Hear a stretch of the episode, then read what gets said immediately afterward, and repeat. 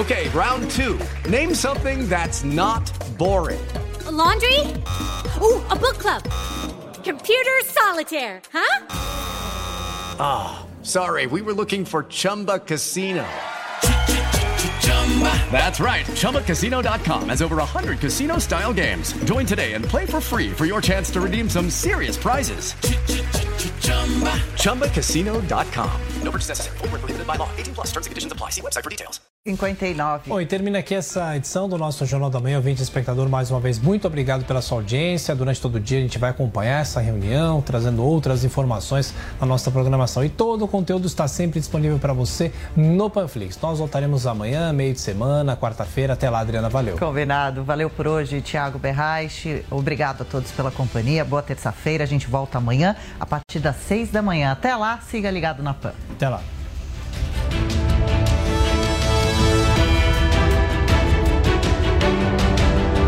A opinião dos nossos comentaristas não reflete necessariamente a opinião do Grupo Jovem Pan de Comunicação. Realização Jovem Pan News. Jovem Pan Morning Show. Oferecimento Loja e 100. Mas Loja e 100 tem tudo que você está namorando. Mês dos namorados é nas Lojas e 100. Ainda bem que tem.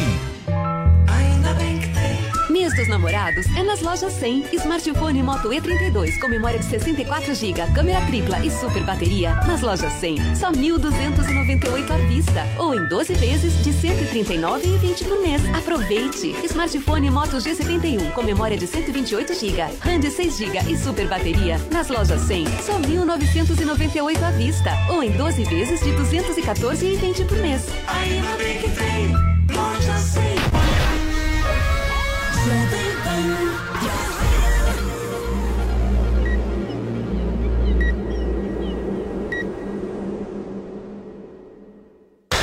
Olá, ótima terça-feira para você, minha excelência. Pedi licença para entrar na sua casa, no seu carro agora, porque começa a sua revista eletrônica favorita aqui da programação da Jovem Pan News. Esse é o nosso Morning Show e a gente segue até às 11h30 trazendo muita informação, bons debates para você. E no programa de hoje, a gente traz também a expectativa para a reunião entre o presidente do Senado Federal, o senador Rodrigo Pacheco, e governadores de estado para discutir a redução do ICMS. O presidente Jair Bolsonaro anunciou anunciou uma proposta para tentar diminuir os impostos sobre os combustíveis. A gente debate também a prévia do programa de governo do ex-presidente Lula. O PT buscou fugir de temas que sejam controversos. E Tiago Leifert rebate críticas após fala sobre eleições. O apresentador diz que não votaria nem em Lula nem em Bolsonaro. Tudo isso e muito mais a partir de agora no Morning Show que chega na sua televisão, no seu rádio, onde você estiver. Certo, Paulinha? Certíssimo, Paulo Matias. Bom dia a todos. Temos uma hashtag para chamar de nossa. Hoje a gente vai comentar aqui o plano de governo, é a proposta aí do Lula. Muita gente já comentou a respeito disso na internet, se achou bom, se achou ruim.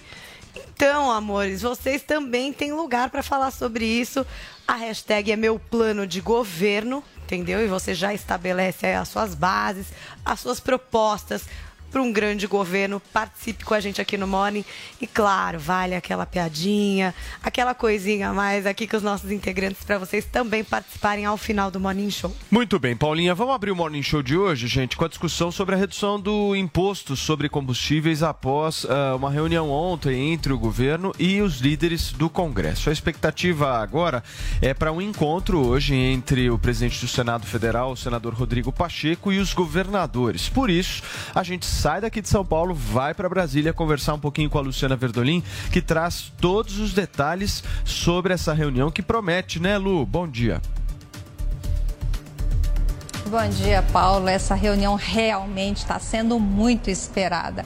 Qual que é o horário previsto? Sete da noite, mas antes a gente espera aí uma grande movimentação lá no Congresso Nacional, até de preparação para o que vai ser apresentado para os governadores que estão reclamando, inclusive, que eles não foram consultados, que o governo se aliou ao Congresso Nacional, com os presidentes da Câmara e Senado, apresentaram uma proposta, mas os maiores interessados, que são exatamente os estados, não não foram ouvidos, não foram consultados. E, por isso, a expectativa é de uma reunião bastante tensa logo mais. O presidente do Senado, Rodrigo Pacheco, às 11 horas da manhã, já convocou uma reunião de líderes, virtual mesmo, porque muitas lideranças ainda não chegaram aqui a Brasília. Então, eles vão conversar, vão tentar afinar o discurso. O relator dessa medida, dessa PEC, né, do ICMS, dos combustíveis, vai ser o senador Fernando Bezerra. E ele promete apresentar o texto ainda hoje.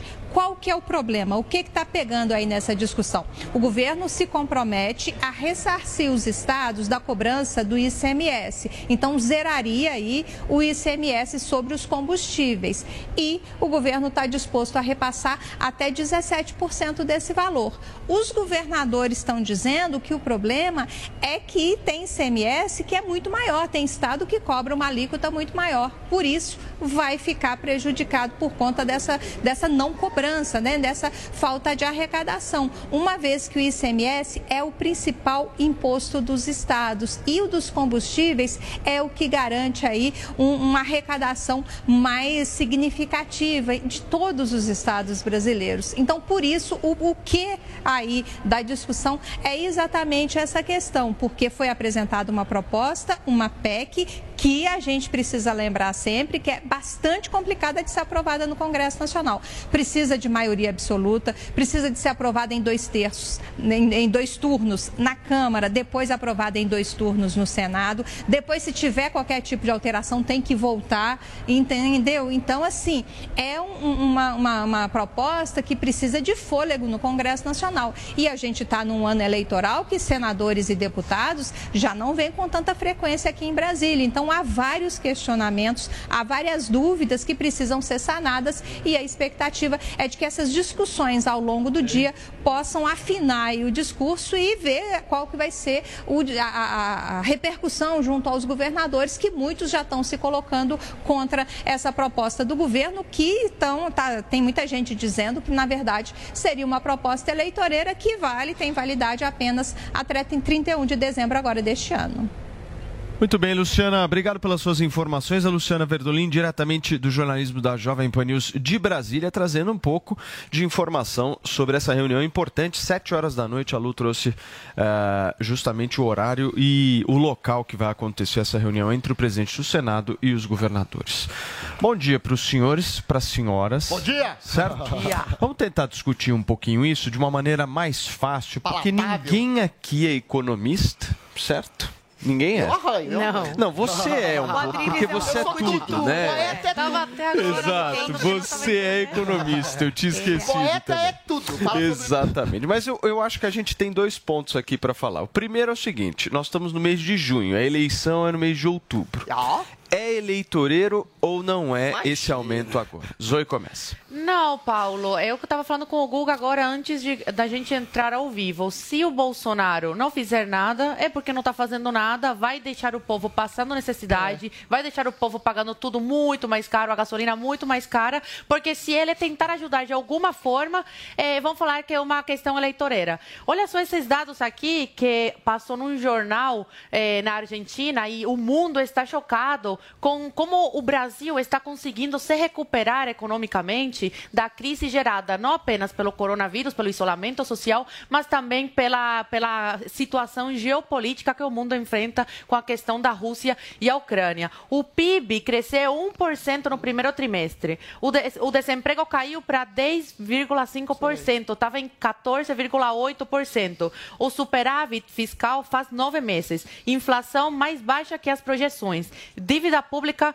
bruta 78,3 PIB. A dívida líquida do setor público atingiu 57,9% do PIB em abril. O resultado ficou 0,3 ponto percentual abaixo do registrado no mês anterior. Então são números muito positivos que mostram como a gente está conseguindo se recuperar dessa crise. Se o governo Bolsonaro, se o, se o Paulo Guedes, que é o nosso ministro aí, o, a pessoa técnica, que entende desse assunto, acredita que é possível fazer isso que o governo anunciou ontem de tirar esses impostos? É porque é possível. A gente, é, com esses números, eles mostram que o Brasil está se recuperando, que consegue arcar com isso. No governo Biden, por exemplo, nos Estados Unidos, eles estão baixando o preço da gasolina. E o, e o Bolsonaro falou: vamos tirar esses impostos e se o, os governadores precisarem para os estados, vamos mandar ajuda para esses, eh, para esses estados. Então, eh, deixa os governadores numa saia justa, porque não tem como recusar, e se recusar, o povo brasileiro vai ver porque é que eles não estão interessados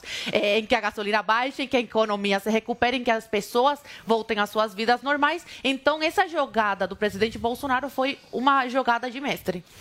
Deixa eu tentar entender uma outra história a respeito dessa mesma questão, que é o seguinte: redução de imposto é um negócio muito positivo, certo? Se a gente Claro. for analisar, quando a gente fala o seguinte, vamos. do lado, estica do Então, outro. calma. Vamos, vamos falar assim, vamos reduzir imposto? Pô, reduzir imposto é maravilhoso.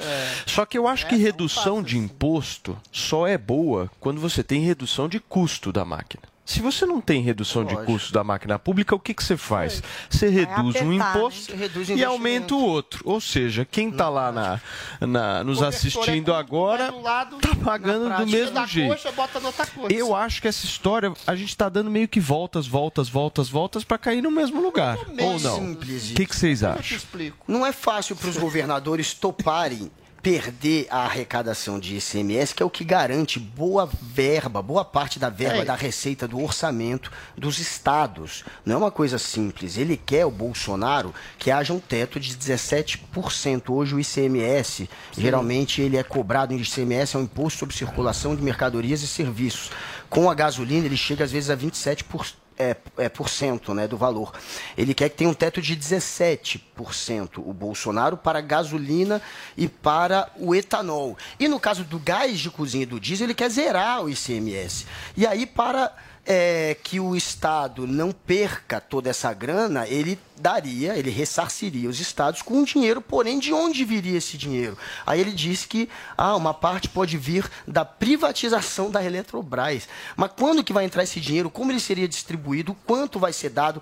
Dizem que o cálculo é de 40 bilhões, que o governo vai precisar de 40 bilhões para bancar esse furo, esse rombo na arrecadação dos estados até o final de janeiro. São seis meses, é exatamente o período da eleição que ele vai cobrir. Portanto, uma medida eleitoreira com um custo gigantesco que vai ser é, bancado com um- supostamente com o dinheiro de uma privatização que ainda não está completamente feita. E, esse, e é- e é inacreditável você privatizar a Eletrobras para usar o dinheiro só para é, é, que um rombo nos estados, enfim, só para é, que esses estados não percam esse dinheiro da arrecadação, no lugar de usar esse dinheiro para investir no país. Então é óbvio que há é, uma série de, de reclamações que estão sendo feitas pelos governadores e com razão, eles não querem perder receita e é uma coisa que tem que ser costurado com eles, não foi costurado ainda. O governo está meio que dizendo, topa isso, que se não Ué. topar, se não topar, a gente não passa nem a PEC depois liberando o dinheiro para ressarcir vocês. Está meio que tentando chantagear. E é uma medida eleitoreira. Obviamente que é uma medida eleitoreira que vai deixar um custo, que vai deixar um rombo, que vai deixar para o próximo governo e para os estados um custo que não é barato. E isso o quê? Para subsidiar a gasolina, o combustível, um- um- o que já é visto por muita gente como é, uma energia que a gente deveria estar abandonando. Não, a gente está subsidiando essas energias é, que poluem, né, essas energias mais antigas. Enfim, é uma situação que não é simples. Os estados têm sim por que reclamar.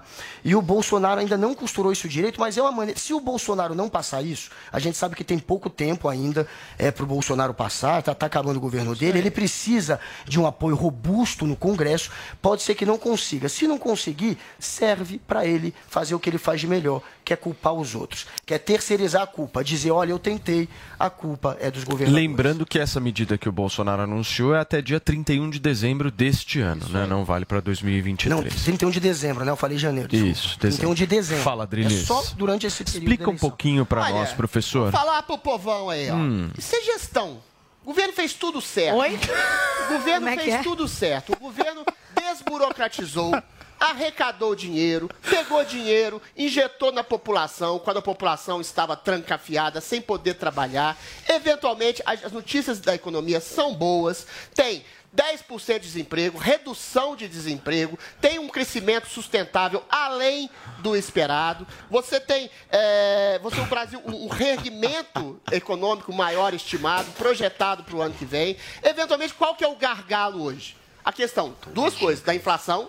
A inflação do Brasil é fruto da guerra da Ucrânia e fruto do isolamento. E a inflação do Brasil é menor que quase toda a União Europeia, menor que os Estados Unidos. Ou seja, o Brasil economicamente está sendo viável. A questão, segunda maior questão, é a alta dos preços dos combustíveis também, que é elevada em todo o mundo. O que, que o Brasil fez? Arrecadou dinheiro, colocou um limite, um teto na, na- na- na- na arrecadação fiscal, eventualmente está negociando, está dialogando com os estados. Se vocês eventualmente barateiam os custos do ICMS, da- desse, desse imposto que incide na bomba da gasolina, a gente devolve o dinheiro com a arrecadação que a gente tem e com a provável privatização da Eletrobras. Ou seja, o governo está fazendo da sua gestão uma gestão de diálogo, não de confronto, uma gestão de encontro entre governadores e presidente para que o preço da bomba da gasolina, que é o último gargalo da economia travada pelo isolamento social e pela guerra da Ucrânia, que pode ser negociado nesse sentido. Se eventualmente a gasolina dá, uma arrefecida no- no- nos seus atos de custos, no ano que vem o ICMS volta ao seu normal. O, o- governo tem feito sistematicamente o seu papel. Agora, resta, isso não é eleitoreiro, isso não é chantagem, o Senado, os presidentes da Câmara, os presidentes do Senado, que estavam ontem nessa entrevista coletiva do Bolsonaro, eventualmente fazerem seu papel e estabelecerem esse diálogo. Porque se travarem o diálogo, dizer não vou querer, não vou querer dialogar, não vou querer eh, reduzir o ICMS, a gente vai saber quem é eleitoreiro e é uma, eleitoreira, uma eleitoragem contra o governo federal que está tentando tudo para aliviar a população. Pode render frutos em dividendos em votos? Pode, mas é uma tentativa de melhorar o preço da gasolina na sua bomba, Entendi. telespectador. Entendi. Acho que ficou bem claro pra mim. Economia para o povão, Adrilho Jorge. Tra- Posso só traduzir um pouquinho da sua Traduz fala? mais. Alguns fazem assim, outros fazem assim, e nós, ó. Não, não, assim. senhor. Não, senhor. Isso é o governo, o governador que fala isso. Não é isso, não. Quem é que fala Bolsonaro faz assim, ó. Já bomba da. Traduzindo o Adrilho. O que, que o Bolsonaro está querendo fazer, consumidor? É aliviar o preço da sua gasolina. Sabe o que, que é legal nessa história, Paulinho? É que o Bolsonaro Entendi. fica claro que ele confia claro. sim nas pesquisas, ele confia no Datafolha. Ele sabe que tá 20 pontos ou 15 pontos pelo menos atrás de Lula. E no desespero total, depois de ver que não funcionou o Auxílio Brasil, já que 70, quase 70% das pessoas que recebem Auxílio Brasil votam no Não Lula. funcionou? Ele não funcionou eleitoralmente para ele, que era Só pro intenção, Datafolha. que era a super intenção dele, era só eleitoral. Como não Datafolha. funcionou, agora ele está apelando e essa é vista como a última cartada de Jair Bolsonaro. Ele vai tentar abaixar o preço da gasolina na marra, empurrando goela abaixo essa história. Se não conseguir, tem, pra- tem quem culpar, a culpa é dos outros. E se conseguir passar e abaixar na barra, Ah. ele vai sim ter um fruto, talvez, é, de votos. É um fruto Baseado vai, vai ter na uma melhoria da população que vai pagar a Talvez, não mais sei se terá, mas é a única intenção dele. O que ele quer é angariar votos porque ele confia nas pesquisas e sabe que está atrás. Paulinha, qual a sua pergunta? Não, só ia falar isso. É, é um ponto que a Zoe trouxe no começo da fala dela, no sentido de que se não faz nada, é porque não faz Isso nada. aí. E aí se faz. Então, o certo, o certo, não sei se tem o certo, o que, que seria o ideal? Queria que se- Por exemplo, o Guga, que está criticando essa ação, dizendo que ele está colocando nas costas dos governadores. O que, que seria o É. ideal? Lá. Uma das situação? man- ele já não discute- mexer, Responde, deixa lá e vamos presidente. Olha, tem gente que diz que o ideal era ele, de fato, se meter no conselho eh, da Petrobras, que o governo tem maioria, e a Ah. partir dali mexer no valor da bomba. Né? mas isso isso quem fala que são alguns políticos como Ciro Gomes. Outra É, maneira, e aí o intervencionista. governo é que já pensou nisso, seria criar um fundo que você pegaria parte dos lucros da Petrobras e talvez isso aconteça nessa vez. Talvez uma parte dos lucros da Petrobras, além da privatização da Eletrobras, seja usado como uma espécie de fundo para subsidiar os estados que vão perder Muito na bem. arrecadação. Mas é, há sim é, propostas de se criar fundos que você você não cortaria na carne dos estados. Eu acho engraçado pelo seguinte. Fala, Drilinho, pra fechar, Todos vai. os esquemas de emprego, de crescimento econômico, que colocou o Brasil hoje entre as 10 novamente maiores potências economia- econômicas do mundo, toda a injeção de dinheiro na população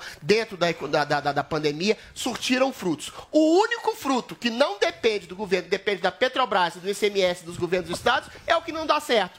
Eventualmente, essa não é culpa do governo. Aí, quando o governo tenta dialogar com os estados, o governo está sendo eleitoreiro. Ora, tenha santa paciência, o governo diálogo. fez todos os seus deveres de casa e os frutos estão aí. Crescimento econômico, diminuição do 1% a gente desemprego, cresceu. o país nas 10 maiores economias, o que tem problema hoje é é- inflação e gasolina, que são problemas externos mundiais. Ainda assim, o governo A gente tenta era a negociar com o governo do estado para reduzir ICMS e baratear a sua E bomba não- consumidor. e não está então, sozinho. É absolutamente injusto. Se eles não quiserem dialogar, a culpa é do Bolsonaro? Não é. Não, né? e tá com o apoio do presidente da Câmara e do Senado. Então Mas não ainda- é só o governo Bolsonaro. Mas os governadores se sentiram atropelados, disseram que não foram Atropelados? chamados, que hoje, enfim, vão sentar para negociar com Governadores esses que durante a pandemia pe- aumentaram os impostos. atropelados pela coletiva de ontem, onde ele de maneira improvisada, 27. claramente de maneira improvisada, tanto que o Jair Bolsonaro durante a coletiva, ele teve que aguardar por cerca de 10 minutos com a televisão já gravando ele e mostrando ele para o Brasil inteiro a chegada de ministros e do presidente da Câmara e do Senado, é um claro liturgia. sinal de improvisadão. Foi um super improvisado Mas é e os governadores já a não foram de ouvidos. Não, não é impro- um tema desse não deveria ser feito de supetão. É muito delicado é. Os governadores você estão cortar o Muito bem. que Obrigado. Muito obrigado pelas explicações de vocês. Vocês são bons economistas. Olha só, gente, por falar em combustíveis, a mudança da política de preços é uma das propostas da prévia do programa de governo do ex-presidente Lula, lançado nesta segunda-feira. O PT também tentou evitar temas que possam gerar controvérsias. É isso mesmo? Paola Cuenca, já conectada com a gente diretamente do Salão Verde do Congresso Nacional. Que temas polêmicos que o PT evitou, hein, Paola? Olha, a gente pode colocar, por exemplo, um tema polêmico que já foi abordado pelo próprio ex-presidente Lula sobre a questão do aborto, algo que não foi ali tocado nessa questão de uma diretriz para um programa de governo. Mas outros temas que também geram controvérsias, que são polêmicos, foram tocados ali sim. Por exemplo, fica colocado nesse documento, que são diretrizes ainda para a formação de um programa de governo da chapa Lula-Alckmin, a intenção de se fazer a revogação da política do teto de gastos. Aquela política que foi implementada no final de 2016 e que permite que o governo gaste em um ano somente o que ele gastou no ano anterior com a correção da inflação. Não se pode aumentar os gastos do orçamento público. Além disso, também está colocada a intenção de fazer a revogação da reforma trabalhista. Mas com um detalhe, essa revogação deve acontecer com a negociação feita com empresários. Não apenas uma revogação pura e simples, mas também uma construção de outro tipo de reforma que tenha esse diálogo direto com a iniciativa privada. Além disso, também há ali a disposição de se fazer uma reforma tributária, mas não se toca em assuntos, por exemplo, como taxar grandes fortunas ou então fazer a taxação de distribuição de dividendos. Algo que, inclusive, o ministro da Economia, Paulo Guedes, tentou bater bastante sobre esse tributário de dividendos, algo que gerou bastante reação, inclusive, do mercado a respeito dessa, desse posicionamento do ministro Paulo Guedes. Além disso, o Partido dos Trabalhadores, também ali junto com o PSB, a partir dessas diretrizes, colocam a intenção do, dessa chapa Lula-Alckmin de também dar uma atenção especial para os trabalhadores autônomos, os trabalhadores que atuam por aplicativos e aqueles informais, além de se dar o fortalecimento de sindicatos, mas sem a volta da cobrança daquele imposto, da taxa sindical. Outros pontos que são colocados ali é uma parte em que se ressalta a atuação do Partido dos Trabalhadores em construir uma política de Estado de combate à corrupção nos anos em que o PT esteve à frente da presidência da República, inclusive com a criação da CGU, a Controladoria Geral da União, e o fortalecimento da Polícia Federal e também da Receita Federal, órgãos que atuam inclusive no combate a essa corrupção. No finalzinho, a gente vai ter ali uma oposição desta chapa para se fazer a privatização da Eletrobras e também dos Correios, além de se falar na regulação da mídia como uma forma de combate à fake news. Agora, esse documento com diretrizes para a formação de um programa de governo deve ser disponibilizado online para receber ainda mais contribuições antes de se fechar, de fato, um programa de governo que vai ser aliado ao registro de candidatura dessa chapa Lula-Alckmin. Muito bem, Paola, obrigado pelas suas informações. A Paola Cuenca, diretamente do Congresso Nacional, trazendo um pouquinho de informação a respeito dessa prévia do programa de governo do ex-presidente Lula. Muito bem. Guguinha, me ajuda aqui. Como é que o PT vai combater corrupção? Olha, é muito simples, como ele combateu quando foi é, governo. É Quem piada? criou os meios de se combater a corrupção, dito inclusive pelo Sérgio Moro, pelo maior combatente, porque mais usufruiu das leis criadas pelo período do PT e pela independência dada aos outros poderes, foi o Sérgio Moro. Então ele eh, talvez seja o mais gabaritado para dizer. E ele diz, com todas Lula as a letras, corrupção. que se não fossem as é, decisões tomadas na época do PT a favor da independência da PGR, a favor da independência da, da Polícia Federal, é, é, a favor é, do, de você poder fazer delação premiada. Se não fosse tudo isso criado pelo PT, você não teria tido aquele momento de investigação de políticos que culminou na prisão, inclusive de integrantes do PT. O PT foi quem deu as ferramentas para que aconteça O PT esse tipo ofereceu as de ferramentas pra se suicidar? Sem É isso tá dúvida dizer? nenhuma. Pô, Qualquer um que lê o mínimo sabe disso. Olha, Sérgio Moro disse. eu te dou os meios de pra Moro você se matar. Foi o que aconteceu Peraí, na prática. calma. Mas foi isso que aconteceu na prática. E a gente tem agora um governo que está retrocedendo nisso. O governo Bolsonaro, ele só nega a informação para a imprensa, para a imprensa não conseguir apurar. O lei de acesso à informação, ele atropela, ele não dá mais informação. Ele pede sigilo de tudo, de 100 anos, até de visita do filho dele ao Palácio do Planalto. Ele também é, é, aparelhou a CGU, a Controladoria Geral da União, a PF, ele trocou o comando da PF cinco vezes. Ele trocou o comando é, de- das superintendências da PF por conta disso mais é de 20 prerrogativa do vezes. Ele é o primeiro presidente a fazer isso, a se meter de maneira tão incisiva na Polícia Tá na Federal, Constituição. a fazer tantas trocas. Por que, Bolsonaro? Por que trocar tanto? Nenhum presidente O se meteu Guguinha, tanto. em resumo, o PT dá aula no combate à corrupção. Em resumo, o PT foi quem criou, por exemplo, a lista tríplice, que foi quem deu a independência para a PGR poder processar os presidentes. Quem criou a lista tríplice foi o PT. Quem acabou com a, com a lista tríplice foi o Bolsonaro. Então é muito simples entender quem avançou e quem retroagiu no combate É, um à corrupção. corrupto. Quando o PT bem. fala que vai sim, é, é é, de novo, dar essas ferramentas, é porque o PT tem esse histórico. Então é fácil, é só a gente olhar no passado. Ele já fez isso. É fácil ele dizer que vai fazer isso de novo. É, e sobre- Quem fez, faz de novo. a gente já tem um histórico de quem Meios fez. pra combater então, a corrupção Se está prometendo se fazer, suicidar. se está prometendo fazer de novo, eu acredito mais, eu acredito que possa fazê-lo. O que eu acredito é que o Bolsonaro fará, porque o que o Bolsonaro tem bem. feito é aparelhar tudo, até as forças armadas ele está tentando aparelhar junto com o STF. Vamos lá, Cubaninha, por Ah, favor. deixa eu. Se ela liberar.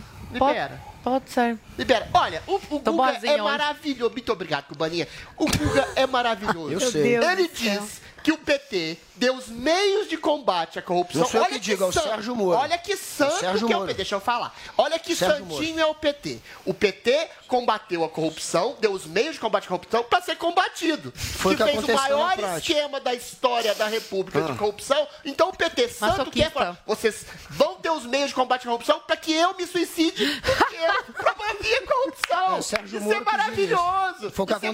maravilhoso. Sério que você não sabia o, disso? O Bolsonaro não dá os meios de combate à corrupção porque não é corrupto. A imprensa inteira está em cima dele. Todo mundo, o judiciário. Ah, ele aparelha tudo porque ele não é algum corrupto. tipo de princípio É de corrupção, já a deveria lógica? ter sido investigado, já deveria ter Não sido tem. descoberto PGR há muito a- tempo. Peraí, o peraí. PT Não tem fez- investigação Ô, nenhuma. Guga, Peraí, terminar. peraí, peraí. O, o PT, Guga, fez é realmente um partido de programa. Ele fez o maior esquema de corrupção e diz que faz os meios para ser combatido a si mesmo. Ou seja, outras coisas, eu acho que até o PT colocou em temas polêmicos. Ele diz que vai é, é, revogar a reforma trabalhista. A reforma trabalhista, o que, que ela fez?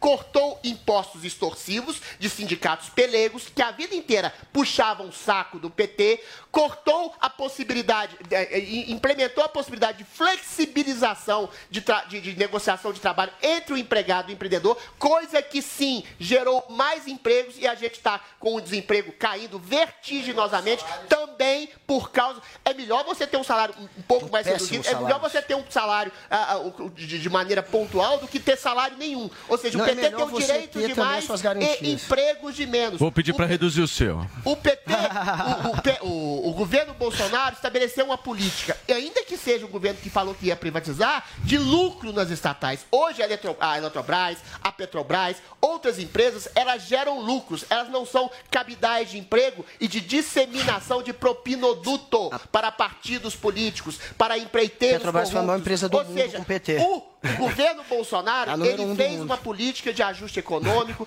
e o governo do PT, ele quer fazer uma política de redução de custos para si mesmo. E aumento de custos para a, a população. E no mais é aquilo ali. Ele não fala nada sobre aborto, não fala especificamente sobre nada de controle A ah, de mídia. tráfico de drogas. Ou seja, as políticas de esquerda que lhes são caras, ele escamoteia. E as políticas que deram errado, como a corrupção ampla e disseminada, ele hipocritamente escamoteia, dizendo que vai combater aquilo que ele mesmo praticou. É uma piada pronta, né? Pelo amor de Deus. Zoe Martinez. Não, é aquele, aquele clichê de, de, de ideologia mesmo. Eu achei bem fraco aí esse, programa aí, essa, essas ideias que eles têm para implementar, porque é sempre a mesma coisa. Não tem nada diferente, não tem nada de como combater, né? Continuar combatendo aí a, a crise econômica do, gerada pelo isolamento social. Não tem nada de concreto. É sempre, são sempre as mesmas coisas. E veja com preocupação por quê? Porque nesses quatro anos de governo Bolsonaro, tudo bem que as privatizações que foram prometidas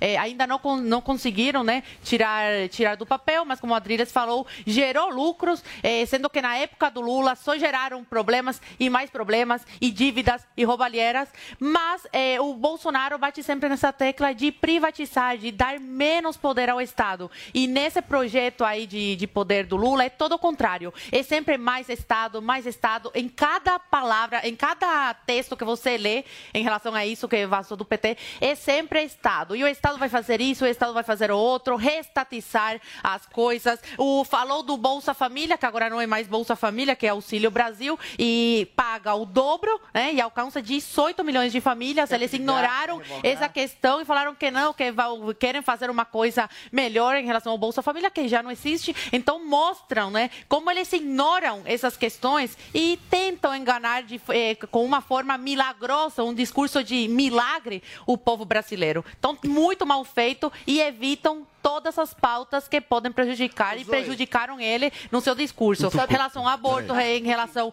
à família, que já falou contra a família, em relação ao controle de mídia, está evitando todas, todos esses assuntos sensíveis. Por quê? Porque as pessoas não. O brasileiro é um povo conservador e não quer esse discurso. Então, eles evitam, evitam isso e vêm com um discurso de salvador da pátria e vão fazer tudo para melhorar, sendo que a gente sabe muito bem que quando o Estado interfere, é todo o contrário. É Sabe qual que é retrocesso. Tem um tweet engraçado? para cada um de vocês. Não, não, sabe qual que é engraçado, Zoe? O PT que fala do Estado transformou a Petrobras e outras estatais em, em prejuízo. Prejuízo, sobretudo, para os bolsos brasileiros através da corrupção. O governo Bolsonaro, que se diz privatista, deu lucros às estatais. Por que, que eles querem privatizar? Parece um paradoxo. Não. É porque as estatais, num futuro próximo, olha só a responsabilidade, não cheguem nas mãos do PT para se transformar em centro de roubalheira. O PT, volta a dizer, ele quer Ok, revogar o teto de gastos, quer endividar o país, quer colocar essa dívida no conta, na conta do Ok. seu bolso consumidor, assim como ficou no Guga, seu bolso pra fechar. o dinheiro, do, o dinheiro Vamos lá. desviado da Petrobras e outros estatais. Vamos lá, para Além de fechar. ele não saber que o Sérgio Moro disse que foi graças ao PT que ele teve as ferramentas para investigar, peraí, além peraí. dele não saber disso, ele também não sabe que foi durante o governo do PT que a Petrobras atingiu seu maior patamar histórico e virou a empresa mais lucrativa entre todas do planeta. A número um do planeta. Ela ficou uns 10 ou 11 anos Peraí, lucrando muito. peraí. Em 14 anos do PT foram mais de uma década. Foi mais de uma década lucrando muito. Chegou a ser a maior empresa do planeta. Com o governo do PT, o Brasil era, o Brasil estava em sexto no ranking das economias globais. Com o Bolsonaro a gente caiu para décimo segundo, bem. agora está em décimo porque cresceu 1% e outros países quebraram. É, o Brasil, o brasileiro está sentindo no bolso. A nossa, o nosso custo de vida de uma família de quatro Ok, pessoas subiu de 3.500 para mais de Um 6 tweet, mil. Zoe, pra graças fechar, a esse favor. governo Então, Peraí, peraí, peraí. Então, todos os juízes e desembargadores que julgaram que o Lula era culpado nessa questão do triplex estavam errados. Toda a justiça brasileira que ju- que ju- julgou o Lula estava errado e o STF é o que estava certo, que só no final de todo o processo, quando viu que o Lula não ia conseguir se safar, decidiram que não era na comarca certa lá no Paraná. E em relação à Petrobras, que está endividada, e até hoje a gente está tendo que pagar isso, eh, o Brasil sofreu o processo de vários eh, inversionistas americanos que ficaram eh, sem seu lucro por causa do escândalo de corrupção. E hoje o Brasil está tendo que pagar essa dívida. Então, o que acontece é que na época do Lula, da Dilma, estava tudo embaixo do tapete. E quando toda essa bosta começou a, a aparecer, a gente viu que o buraco era muito mais fundo. Hora do nosso giro de notícias aqui no Morning Show. Gente, morreu nesta segunda-feira a socialite Anne Cipriano Frigo, suspeita de mandar assassinar o namorado em São Paulo. Ela teria encomendado a morte de Vitor Lúcio Jacinto, de 42 anos, em junho de 2021, após descobrir uma traição. No fim do ano passado, o Tribunal de Justiça concedeu prisão domiciliar à socialite para a remoção de um tumor no cérebro. O câncer foi descoberto em Anne Frigo, de 46 anos, depois que a empresária foi presa. Ela negava a participação no crime.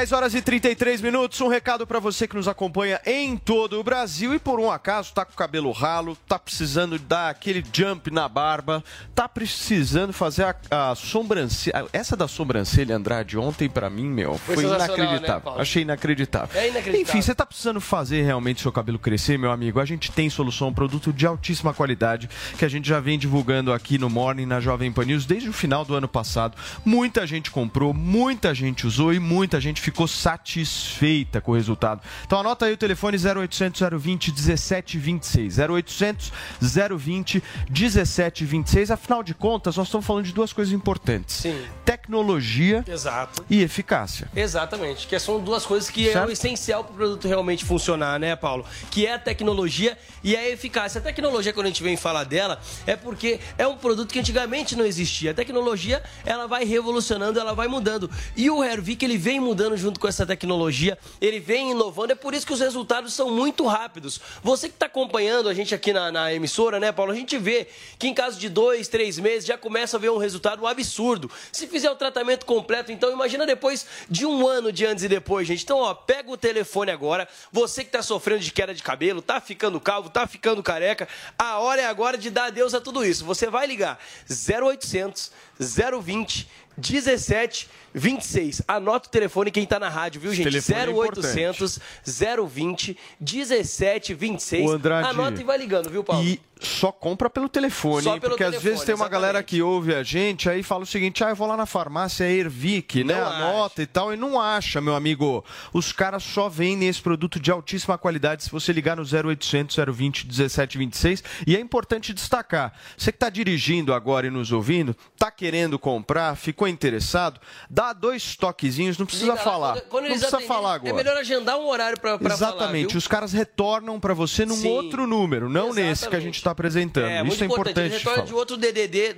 de outro número para você, não é do 0800. Então, se tocar o telefone, pode atender. Mas primeiro você precisa ligar 0800 020 1726. Liga, adquire seu Hervik. Faz aquele passo a passo que a gente sempre fala. Tira uma foto de como está a situação agora. Tira uma foto daqui 15 dias. Porque quem está se vendo nessa situação de perder cabelo, eu sei que é complicado, Paulo. É. E mais que a Anvisa, tem a Anvisa que, que tem dá o laudo de eficácia comprovado, tem o teste de eficácia comprovado pela Anvisa também. Nós temos os nossos clientes, nós temos os nossos ouvintes, as pessoas que nos acompanham, que compram o produto. E hoje nós temos um antes e depois Opa. sensacional, viu, Paulo? Que é muito bacana, que eu queria trazer para o pessoal de casa aqui. Que, gente, é um tratamento também que é muito rápido. No estralar de dedo, quando você vê usando todos os dias, gente, o resultado é incrível. E você também pode ter esses resultados. A gente já viu o resultado na sobrancelha. A gente viu que foi a primeira, o inédito, né? O segundo, na verdade, que a gente trouxe. Vamos aqui. exibir a foto aí? Vamos Coloca aí a pra foto do- gente, Gente, por favor, produção. É incrível, gente. Olha Nossa, lá. a olha a diferença estava do cara, meu. E a situação de como ficou. É incrível. Parece a situação do Adrilles antes de usar o Hervik, olha lá. Ô, ô,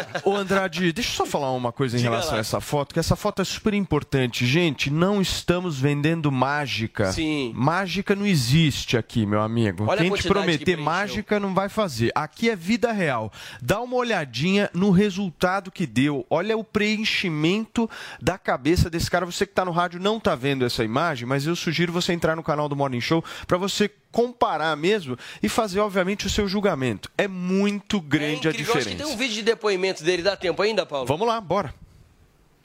Olá, pessoal da Jovem Pan, bom dia. Meu nome é Thiago, tenho 35 anos, sou de Ribeirão Preto, São Paulo. Tenho problema de calvície desde os 21 anos e conheci o Ervic, fiz a aquisição do mesmo no mês de fevereiro. Estou utilizando, já tenho bons resultados e indico o produto e vou continuar usando. Faz quatro meses que eu utilizo ele, pretendo fazer o tratamento completo até ter os resultados que eu desejo. É isso aí, galera. Muito obrigado. Um grande abraço. Sensacional. Escuta, todo mundo já sabe que o negócio funciona, que o negócio é bom. mas trazendo a o prova que, que pesa agora? É isso aqui, ó. Bolso, irmão. Exatamente. É bolso gente. que pesa. Liga pra gente aqui no 0800 020 1726 agora. Depois desse depoimento sensacional, você não pode deixar de adquirir o seu. 0800 020 1726.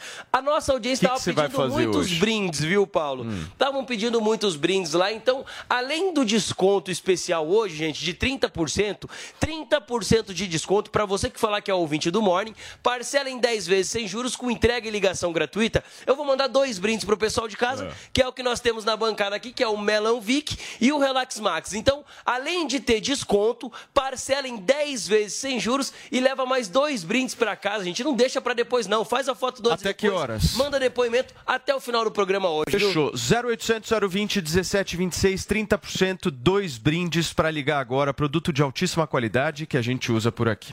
Valeu, Paulinho. Obrigado, Andrade. Vamos nessa, turma. Muito bem. 10 horas e 39 minutos. Vocês estão bem preparados para o nosso próximo debate? O que que, foi? Vámonos, vámonos. Aumente o som, por favor, Arriba. produção, para que a Drilis Jorge possa dançar nesse momento, aqui nesta terça-feira ao vivo, aqui na Jovem Pan News. Ó, dá uma olhadinha. Zoe ficou com ciúmes. Câmera close, por favor. Rápido. Produção, por favor, câmera close em Zoe, senão nós teremos crise aqui. Isso, perfeitamente. É um ataque epilético que ele tá tendo. Turma, nós vamos seguir com o nosso debate agora e com um assunto que está bombando nas redes sociais. O apresentador Thiago Leifert é amigo do Adrilles, que nunca veio aqui no Morning Show. Se defendeu das críticas após dizer que não votaria nem em Lula, nem em Bolsonaro nas próximas eleições. Certo, Paulinha? Vamos lá, porque deu polêmica, né? Essa fala do Thiago foi no podcast Tapa na Cara, do Rica Perrone. Eu vou relembrar aqui as aspas do que ele disse. Ele disse assim, ó, o Bolsonaro foi muito mal e o Lula não dá. Fez um bom governo em 2000 fez um bom governo em 2002, entendo a figura que ele é, a importância que ele tem, mas não consigo fazer o malabarismo mental de tudo que aconteceu. E aí muita gente considerou que Tiago já estava votando para Bolsonaro na Austrália, né? Que ele era bolsonarista, que ele saiu do armário. É, muita gente da esquerda criticando a fala do Tiago Leifert. Entre esses críticos, o Felipe Neto, que disse que essa posição de dizer que votaria nulo, né, nem num, nem em outro, é algo assim é, elitista e que ele considera isso um nojo. Começou assim com esse papo. E aí a gente teve uma live realizada ontem no canal 3 na área, né? Que junta ali aquele trio para falar de esporte. Então o Rica lá e o Thiago também. Quando o Rica Perrone provocou o Thiago. Vamos conferir.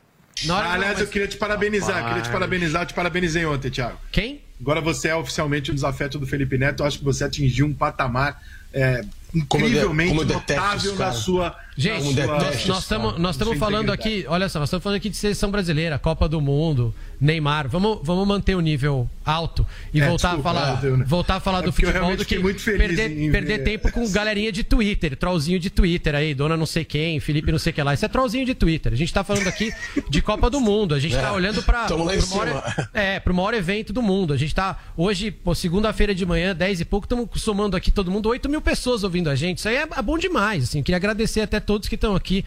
Vamos honrar a presença de vocês com conteúdo, não ficar falando de gente inferior a nós, né? Somando nós três, claro. Eita! Pois é. O Felipe Neto foi lá, já respondeu com tweets e disse que ser chamado de gente inferior por um sapatênis Faria Limer, que odeia pobre, é literalmente um elogio. Depois ele até relembrou aquela polêmica com o Ícaro Silva, disse assim, ó, agora vocês entendem o pagamos o seu salário que ele falou pro Ícaro Silva, né? O cara se vê numa casta superior. De fato, o problema ali é profundo na cabeça do Playboy acho que não vai ter uma festa que vai juntar esses dois, não. Muito bem. Gente, eu vou fazer o seguinte: eu vou para um rápido intervalo comercial, mas anota aí, conta no teu relógio. Um minutinho só, não dá nem tempo de ir na cozinha. Fica aí, daqui a pouquinho a gente vai discutir aqui no Morning Show essa treta de Thiago Leifert e um influenciador aí. Já já a gente volta.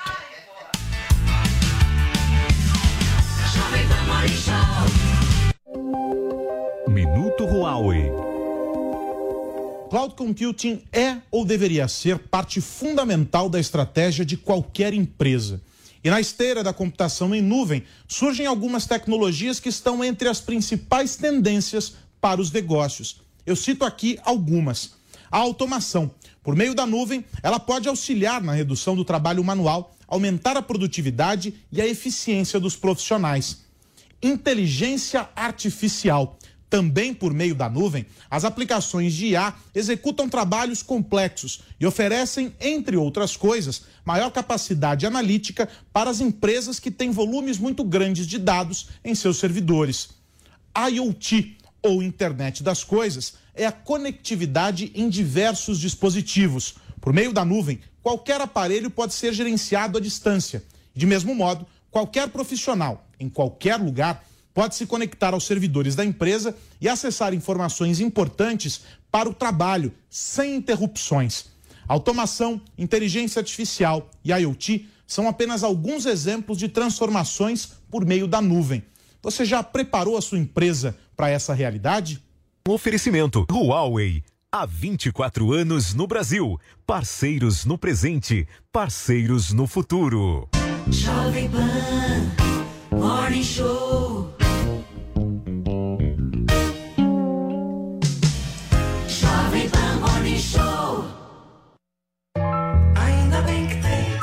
Namorados é nas lojas 100. Notebook Asus Dual Core, memória de 4 GB e HD de 500 GB. Nas lojas 100, só 2.498 à vista. Ou em 10 de 249,80 por mês, sem juros. Aproveite! Notebook Ultra Core i3, memória de 4 GB e armazenamento interno de 120 GB SSD. Nas lojas 100, só 2.298 à vista. Ou em 10 de 229,80 por mês, sem juros. Ainda bem que tem.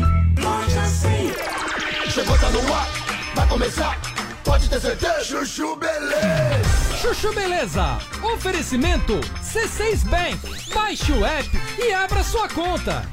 Gente, posso falar? Abri uma conta no C6 Bank, né? Aí, menina, fui fechar a conta que eu tinha no outro banco, você não acredita? Gerente só faltou chorar pedindo pra eu ficar, né? Ficou falando que ia zerar a tarifa, ficou fazendo promessa. Falei, gente, parece ex levando fora, né? Aí eu virei pra ele e falei, amor, desculpa, mas a fila andou, tá? Agora eu tô em love com o C6 Bank. Ah, parece maluca, né? Não, sério. Com o app eu consigo cuidar das minhas aplicações, que eu fico me achando, né? Pedir cartão pra viagem internacional e até abrir uma conta pro Leozinho. Ou seja, não preciso de mais nada, tá? Não, tô tão em love com o C6 Bank que eu já falei até pro meu marido. Se ele bobear, eu dou um pé na bunda dele e caso com esse aplicativo. Pelo menos esse não vai ficar reclamando na hora que eu gastar, né? Aliás, pelo contrário, vai me dar pontos pra eu trocar por passagens aéreas, produtos. Vai lá, amor. Abre agora uma conta no C6 Bank. Doutor Pimpolho. Se f... Putz, festa chata. E aí, Pimpolho? Você não tá bebendo? Claro que não, né, Tavares? Vou ter que voltar dirigindo. É, mas por que, Pimpolho? Por quê? Porque os hotéis da cidade estavam todos lotados, né, Tavares? Ah, Pipolho, mas por que, que você deixou pra fazer a reserva na última hora? Eu tava esperando você me convidar pra dormir aqui, né, Tavares? Ah, Pipolho, a casa tá lotada. Minha mulher deu prioridade pros parentes dela. Ah, tá. Beleza, vai, Tavares. Vai curtir sua festa de 50 anos e não me enche o saco, vai, meu. Ai, Pimpolho, você não devia ter falado assim com o Tavares. Homem. E aí, Pipolho, tá curtindo a festa? Mais ou menos, né, meu? Vou ter que voltar dirigindo, não posso beber. Ah, que pena, hein? E você, meu? Conseguiu hotel na cidade? Eu? Não, eu vou dormir aqui, né? Aqui? É, Pipolho. O Tavares me convidou. Ai, se f... Ô, Tavares, quer dizer que você não me convidou, mas convidou o Gouveia aqui? É isso? É, Pipolho, é, quer dizer... Mas não era só família, pô? É, não. Ah, tudo bem que o Gouveia teve um caso com a sua prima carioca, mas eu não sabia que você considerava ele família? O quê? O que que é isso, Pipolho? Vamos embora agora, Gouveia. Peraí, amor. Vamos conversar, pô. Ai, meu Deus. Ô, amor, pega as malas lá no carro que pelo visto vai vagar um quarto aí na casa do Tavares, né? É suíte, né, Tavares? Doutor Pimpolho. Quer ouvir mais uma historinha? Então acesse youtube.com barra chuchu beleza.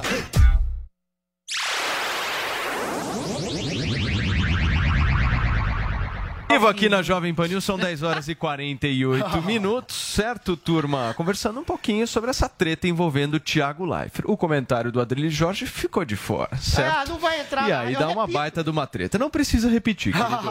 Deixa eu te falar uma coisa, Cubaninha. Eu perguntei justamente se a pessoa que não gosta do Lula, ela é obrigada a votar no Bolsonaro. Você disse que moralmente sim. Por quê?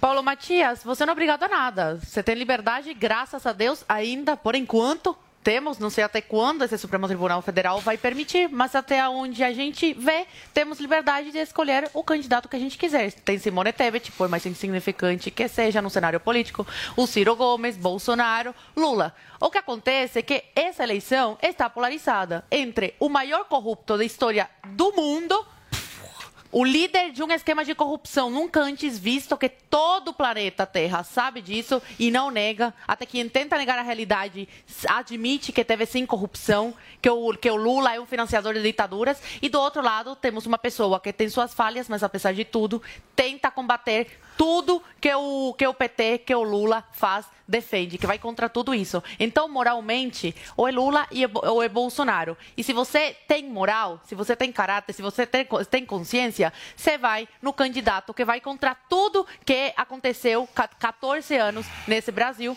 que é o Jair Messias Bolsonaro. Se tivesse outro candidato eh, com um, um porcento bom assim de, de voto, que tem condição de ir para o segundo turno, de combater o Lula ou combater o Bolsonaro, aí sim você pode ter se dar ao luxo de votar em outro candidato, só que a eleição está polarizada. O que acontece com o Thiago, eu tenho, certe eu tenho quase, quase certeza que esse cara vai de, de Bolsonaro, viu?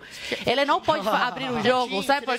Peraí, você sabe por que ele não pode abrir o jogo? Por quê? Porque vai mexer no bolso dele. Você viu o que está acontecendo com o Gustavo Lima? A perseguição explícita ao Gustavo Lima, a todos os cantores e, a- e- e artistas que se colocam a favor do Bolsonaro explicitamente? É perseguição, perde contrato, perde publicidade. Os únicos influenciadores no Brasil, os únicos artistas que conseguem ganhar muito mais dinheiro isso aí. são os que se colocam com a turma da lacração, são os que Isso aí. representam a Gustavo turminha da Lima. lacração, são os esquerdistas, né? os, defensores do, os defensores do Lula, de toda essa lacração. Posso terminar meu comentário? Eu agradeço. Então, o Tiago, ele se empolgou agora saindo do, da Globo, podendo ter essa liberdade de falar e fez um comentário excelente semana passada em relação aos jornalistas, que nada mentiu, é verdade que 95, 99% dos jornalistas de redação hoje no Brasil são de esquerda, são militantes e fazem notícia para um lado da história e não o verdadeiro jornalismo que é isento, que dá todos os fatos, que coloca o, a- o leitor para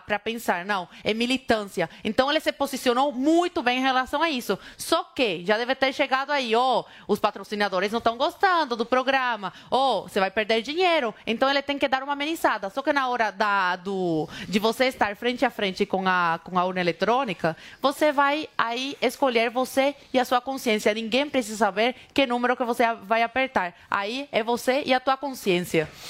Guga Noblar, eu quero entender um pouco por que, que a esquerda ela ficou tão brava assim com o Thiago Leifert. Ela esperava um pouco mais de complacência dele, uma neutralidade. O que, que ela, o que, que ela Acho que a esperava? hora que ele se mais para a esquerda foi na hora que ele fez esse comentário querendo indicar O que é que, a- o jornalismo é mais de esquerda. Você pode dizer que tem Não é mais não? jornalistas de esquerda, tem mais intelectuais de esquerda Vai no também. 24. As pessoas que leem mais são de esquerda. Vamos, vou, te- vou pegar a que é mãozinha. que mais Vou pegar agora. o Guga Tem pela mãozinha e vou levar na redação aqui. Gente, de você outra, vai pode ser odiada Aqui, também ó. no Vamos lá, 24. amiguinho. Vamos. Você Só pode, dizer, 24. você pode dizer que há mais jornalistas de esquerda. Agora, você querer dizer que esses 99 jornalistas estão militando, fazendo um trabalho na redação favorável. Não é tendencioso. Aí, isso é irresponsável, isso é leviano. Você nomeie quem você está querendo indicar. Você dê nome. Você não vai lá e fale de uma maneira genérica. Eu acho Não, que é eu dou por Folha de isso... São Paulo, Estado de São Peraí, Paulo. peraí, Jornal. Adriles. É uma bobagem. Não é seu comentário. É por peraí. isso que ele se queimou em parte com jornalistas e com parte da esquerda, porque ele fez um comentário que está sendo aproveitado por gente da extrema direita para tentar é, fazer aquela narrativa de que, olha, a imprensa está manipulando para a esquerda. A, a imprensa está Não tá. militando e não está. Não. Não está. E você A dê nome de quem está militando. também, né? Porque tem muito jornalista. Nesses Adrilha, jornais, somos delirantes. Esses jornais da grande mídia, tem muita gente competente e séria. É muito irresponsável De você ser leviano. E daí que é de esquerda? Tem gente de esquerda e de direita que é séria. E daí o lado? Agora. sobre qualquer assunto, que nem a gente também dá aqui, é ele, ele tá alimentando um discurso. Se a pessoa corta o que ele fala e publica, qual a responsabilidade dele? Ele falou o que ele acha, gente. bem, ele Concordando ou não, ele acha, por exemplo, Ainda que as que pesquisas não então- configuram a realidade dos fatos. Que Ele acha que importa. tem uma maioria silenciosa Pois que é. ainda não se colocou. Não sei se ele acredita numa terceira Tudo via. bem, ele tem- falou várias coisas. Agora ele tem que ficar Não. é, baseando o que ele vai falar, o que ele acha. A gente concordando ou não, tá? Eu só estou explicando, gente, por que, que ele Que se é queimou com parte da esquerda. Não, ele te tem o direito dele de ter essa opinião. Estou dizendo por que que parte da esquerda está pegando no pé dele. É por isso, porque acha que ele enviesou para um lado que a direita está aproveitando. Agora, no comentário dele, se vocês forem ver bem, ele é mais Lula que Bolsonaro. Hum. Olha. Ele deixa claro que o Eu Lula acho que tem um passado o Thiago positivo. É. O Lula tem que Conheço o Thiago Leifert. o Lula tem o que mostrar. Ah, é alguém que. certeza. É só olhar, é só olhar o que ele falou. O Lula tem o que apresentar. Mas ele não vai esquecer tudo o que o PT também fez de ruim, na opinião dele, tanto ligado a desvios. Isso é pra comprar interpretação de texto, hein? Quanto de outras maneiras. Agora, tá nítido que É, em é. uma avaliação entre Bolsonaro e presidente Lula, tá claro que ele Ah, acha tá, que o Lula tá. foi mais Thiago competente. Leifert, o Por Google esse você vai votar no. Lula. Ô, Zoe. Tá mais claro. Não acho que ele vai votar Peraí, ninguém. Calma, falar. Calma, que ninguém. Sem nervosismo. Pode o que, que votar você no falou Ciro. que o Lula tem que apresentar? Quê? Repete pra mim. O que, que é? Algemas. Algemas, entendi. É isso que ele entende e da bandidagem, Cara, entendeu? responde. De passar a perna no Não, povo responde e depois queria que É vocês isso. entrassem um pouco Deveram nesse não, lugar, lugar? dessa resposta do Thiago. Se você quiser já Não, eu vou entrar na contemplar, resposta e vou te responder. Calma. Ele vai responder pelo Thiago. Eu quero que você responda, mas acrescenta um insight que também que Thiago- a respeito do gente inferior, dessa resposta que ele deu. né? Ah, existe gente Se- inferior, sim. enfim. A questão, ô Paulinha, deixa eu só te responder. O Thiago tem direito de falar tudo o que ele bem entende, quando ele bem entende. Mas qual foi a única coisa que pegaram no pé dele? Foi ele ter dito o óbvio, o transparente, o que todo mundo sabe. Que a imprensa é 99,99% Tudo isso? formada de gente de esquerda. Vem de onde esse Por quê? dado? Vem de faculdade, da realidade. de faculdade de comunicação, Da que são fantasia. hegemonicamente de esquerda. Nunca, Querido, eu estudei na 99,9. PUC Nunca. e eu só li autores Nunca. marxistas, só li Escola de Frankfurt, só li autores de esquerda, esquerda identitária, esquerda marxista raiz.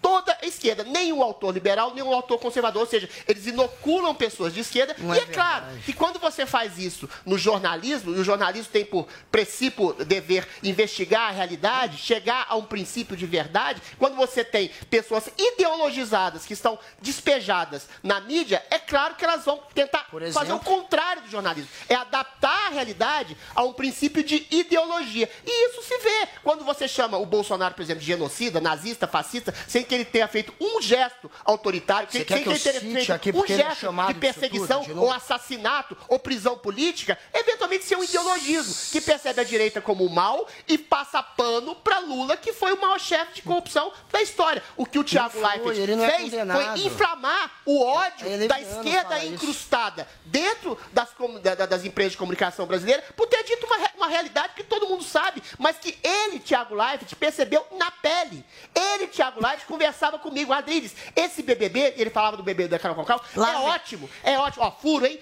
Porque ele expõe a hipocrisia desse identitarismo progressista de esquerda de achar que uma pessoa, por ser negra, por ser mulher, por ser feminista, é melhor do que as outras e ela se coloca no lugar de vítima para poder massacrar as outras. Ou seja, Tiago Leifert é um homem liberal de centro-direita. Aí, quando ele diz que não vai votar no Bolsonaro, aí eu acho que é um erro. Por quê? Porque a, a omissão, a omissão Tá está entre- pelo bolso, Deixa eu completar. A Tá bolso gente, dele. a omissão está entre um homem que é um corrupto, que foi preso, Ele não tem foi condenado. responsável, Bolsonaro não Ficou tem claro nenhuma condenação, não é corrupto. O que chama o Bolsonaro é mentira, Chega, genocida, Drilis. nazista, tá falando assassino. muito. Ele vai então, ser conde- existe o risco sim. Ele vai ser processado na ONU. Se por- girar a por pauta, genocídio. turma. Ah. Chega. Chega, meus amores. A gente vai, a gente vai continuar a Caramba. falar sobre isso. Olha só, Paulinha, eu preciso falar sério agora. Como é que estão as. Foi passear, presidente. Foi considerado anulado. Foi passear, presidente. Parcial, juiz. Foi passear na papuda lá, ó, de Algeciras. Foi parcial, Todos os juízes e desembargadores foram parciais. Eles É isso. eu me sinto numa escola. Paulinha, como é que estão as buscas, hein, por um indigenista e jornalista britânico desaparecidos desde amanhã de segunda-feira no Amazonas? A busca por um jornalista, né? É, um, jo- é, tem um jornalista e o indigenista também, né? O então jornalista inglês Don Phillips, que escreve bastante para o The Guardian, e também o indigenista Bruno Pereira, que é membro da ONG Unijava, já foi servidor em- e agora está em licença, né, da FUNAI. Eles estavam viajando ali pelo Vale do Javari, no Amazonas, e aí, segundo a União dos Povos Indígenas do Vale do Javari e o Observatório dos Direitos Humanos dos Povos Indígenas Isolados e de Recente Contato, último registro ali dos dois, último momento né, em que eles tiveram notícias foi na manhã do domingo nessa comunidade de São Rafael. Essas entidades também afirmam que o indigenista vinha sofrendo ameaças. Né? Terra indígena Vale do Javari tem sido frequentemente alvo de invasões de garimpeiros ilegais, mas tem uma questão também com pescadores. Tem até um- uma aspas aqui da nota da Unijava que diz: ó, enfatizamos que na semana do desaparecimento, conforme relatos dos colaboradores da Unijava, a equipe recebeu ameaças em campo. A ameaça não foi a primeira, outras já vinham sendo feitas e demais membros da equipe técnica da Unijava. E, bom, o que, que acontece? Agora tá aí tudo mobilizado para buscar esses dois homens que diziam que iriam chegar ali, enfim, numa cidade. É, até amanhã da segunda isso não aconteceu. Então a gente já tem aí, por exemplo, o Procurador-Geral da República, Augusto Aras, se unindo com o Ministro da Justiça, Anderson Gustavo Torres, é, e dizendo que iniciaram já varreduras nos trechos entre a comunidade de São Rafael, né, ali, e o município de Atalaia do Norte, que seria onde haveria ocorrido esse desaparecimento. Aí também teve reunião de integrantes do Ministério Público Federal do Amazonas, Ministério da Justiça, Polícia Federal, Polícia Civil, FUNAI, todo mundo aí para tentar traçar os detalhes dessa operação para resgatar, para tentar descobrir o que aconteceu, né, com esses dois homens. Pode ter sido um acidente, podem ter sido sequestrados, não se sabe o que aconteceu de fato com eles. A Marinha informou que enviou uma equipe de busca, de salvamento. Então, tem sete militares com bom dessa equipe. Hoje a Marinha deve enviar helicóptero e embarcações para reforçar essas ações no local. A Polícia Civil vai auxiliar aí no trabalho de inquérito, entrevistando pessoas na região. Policiais militares também reforçando buscas. É, esse assunto, para vocês terem uma ideia, acabou sendo publicado no mundo inteiro. Então há uma pressão para que se resolva essa situação. Então, The Guardian, BBC, Al Jazeera, Washington Post, e país, todos publicaram matérias é, do desaparecimento dessas duas pessoas. E ontem a Polícia Federal ouviu as duas últimas pessoas né, que encontraram com o indigenista Bruno Araújo Pereira e com o jornalista inglês Don Phillips antes do desaparecimento. Um dos homens é uma liderança indígena, o outro seria um pescador com quem eles tinham um encontro marcado, inclusive, nesse trajeto. É, e agora está toda essa situação e também de pressão, porque tem a cúpula das Américas, né? O Brasil participa e quem sabe isso também não seja um assunto ali, um ponto de cobrança, se misturando também a, enfim, aquelas questões é, de. É, do- da Amazônia mesmo, que são muito cobradas né, do governo brasileiro. Mas essas são as notícias por enquanto, seguem as buscas para encontrar esse jornalista e esse indigenista. Muito bem, a gente vai falar sobre isso, só que é depois do intervalo comercial, muito rápido, fica por aí, são 11 horas e 2 minutos.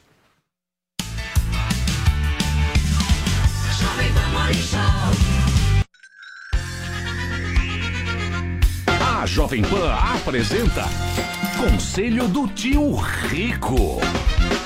Senhoras e senhores, Daniel Zuckerman, tio Rico, está aqui na Jovem Pan. Zuki, pousei, sabe da onde? Da onde você tá? Tel Aviv. Você estava em Tel Aviv? Israel. Você adora, né, Israel? Israel, um polo de tecnologia maravilhoso. Vale lembrar que grandes empresas como Waze, MSN... Maravilhoso, maravilhoso. Bom, um lugar árido que os caras conseguem plantar e ter um kibutz lá pra ter laranja pra cacete. Tecnologia, eles investem muito. Maravilhoso. É, ao longo da minha vida, eu já conheci muita gente do mercado disruptivo, né? Como a gente chama. Empresas novas, coisas Lógico. bacanas, interessantes, mas lá você respira um negócio diferente, um negócio futuro. É, não vou dizer que é parecido com a China, mas em termos de tecnologia, os caras querem estar em primeiro. E é um país do tamanho de uma azeitona. É verdade. Então tem que tirar o chapéu. E aproveitando sobre esse tema de tecnologia, não tá pra falar que a gente não tá tendo uma guerra cibernética. Uma hora o cara usa o Telegram. Total, cara- total. É, não tem como fugir Zuki, disso. por que que você acha que faz um ano, mais de um ano, que eu falo no Instagram, Cyber Security? Esse é o assunto. Segurança cibernética. Zuki, a- o teu telefone que tá na tua mão é uma extensão de você. Total, já e tá se grudado. E se eu invadir esse teu telefone, eu acho até o que eu não quero. Perfeitamente. Até teu batimento cardíaco eu consigo achar aí no teu telefone. Então o buraco hoje é, muito, é, é o futuro. É o futuro. Ah, estamos falando de metaverso, criptomoeda, tá tudo entrelaçado. Só que se você não tiver segurança, acabou. Israel, eu tive lá para falar disso. Israel é um país em termos de segurança que precisou se aperfeiçoar no meio da guerra. Então, adoro empresas de segurança cibernética. E agora com guerra Rússia, Ucrânia, os caras estão vindo com No tudo. final, o dono da plataforma tem os seus dados, o seu mail, ele faz o que quiser e se a gente não se proteger, tamo ferrado, né, tio? Você vende teus dados, você dá seus dados sem ganhar um centavo. Exatamente. Por isso, então, cybersecurity, procure saber, né, tio? Agora é o seguinte, no final do dia, Zuki, o ponto. Eu vou dar, deixar uma frase que eu acho muito interessante Vamos lá. aqui. A frase que todo mundo tá pedindo aqui. Eu, eu conversei com muitos empreendedores em Israel. Alguns muito bons, outros nem tanto. Tá bom. E esses que não eram tão bons, a ideia do cara até poderia ser boa. Mas é, a frase que eu quero dizer é o seguinte: Não existe negócio bom com gente ruim. Não existe negócio bom com gente ruim. Não existe. Porque a ideia pode ser maravilhosa, mas se a pessoa for ruim, não anda. Perfeito. Então tem que se aglutinar de gente boa que pensa lá na frente. Você não vende só a ideia, você vende o time que tá com ela, né, tio? Exatamente. Esse foi o conselho do tio Rico aqui na Jovem Pan. Beijo grande. Conselho do Tio Rico. Jovem Pan Morning Show.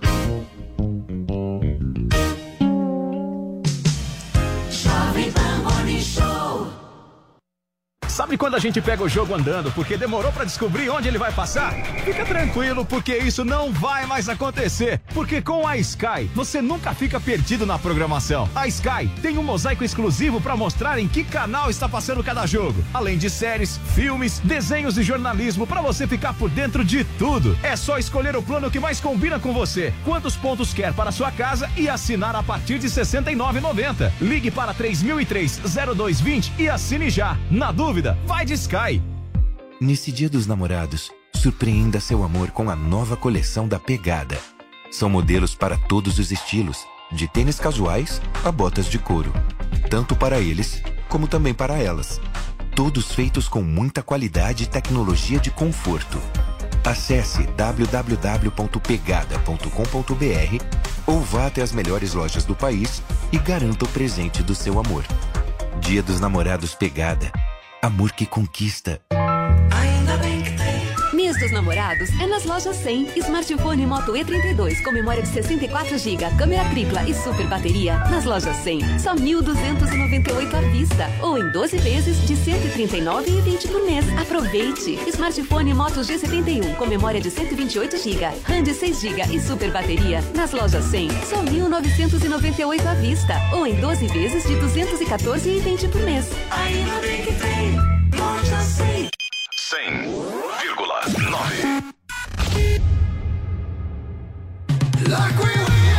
Você está pronto para produzir a próxima música estourada em todo lugar? Eu sou o Bruno Martini, possuo anos de experiência no universo da produção musical e vou te ensinar como utilizar os softwares de criação e a pensar em cada detalhe que compõe um hit de sucesso. Entre agora no site newcursos.com.br, niucursos.com.br e vem comigo.